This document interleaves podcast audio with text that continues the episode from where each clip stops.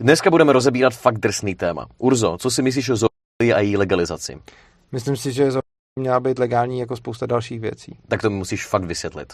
Za prvé si myslím, že v některých případech u toho nemusí trpět ani ten člověk, ani to zvíře a v takovém případě je to jejich věc, co si spolu dělají. A v těch případech, kdyby třeba to zvíře mohlo trpět, si stejně nemyslím, že by trpělo tolik jako třeba na jatkách a maso jíme skoro všichni. Počkat, počkat, počkat. Takže ty říkáš, že když někdo jí maso, tak je to to samé, jako když někdo spí se zvířetem? Nemyslím si, že je to to samý, ale myslím si, že eh, v důsledku toho jezení masa trpí mnohem víc zvířat mnohem brutálnějším způsobem, než když někdo někde spí se zvířetem. Pokud chcete slyšet rozdílný názory na tohle téma, sledujte kanál Svobodného přístavu a debatní deník.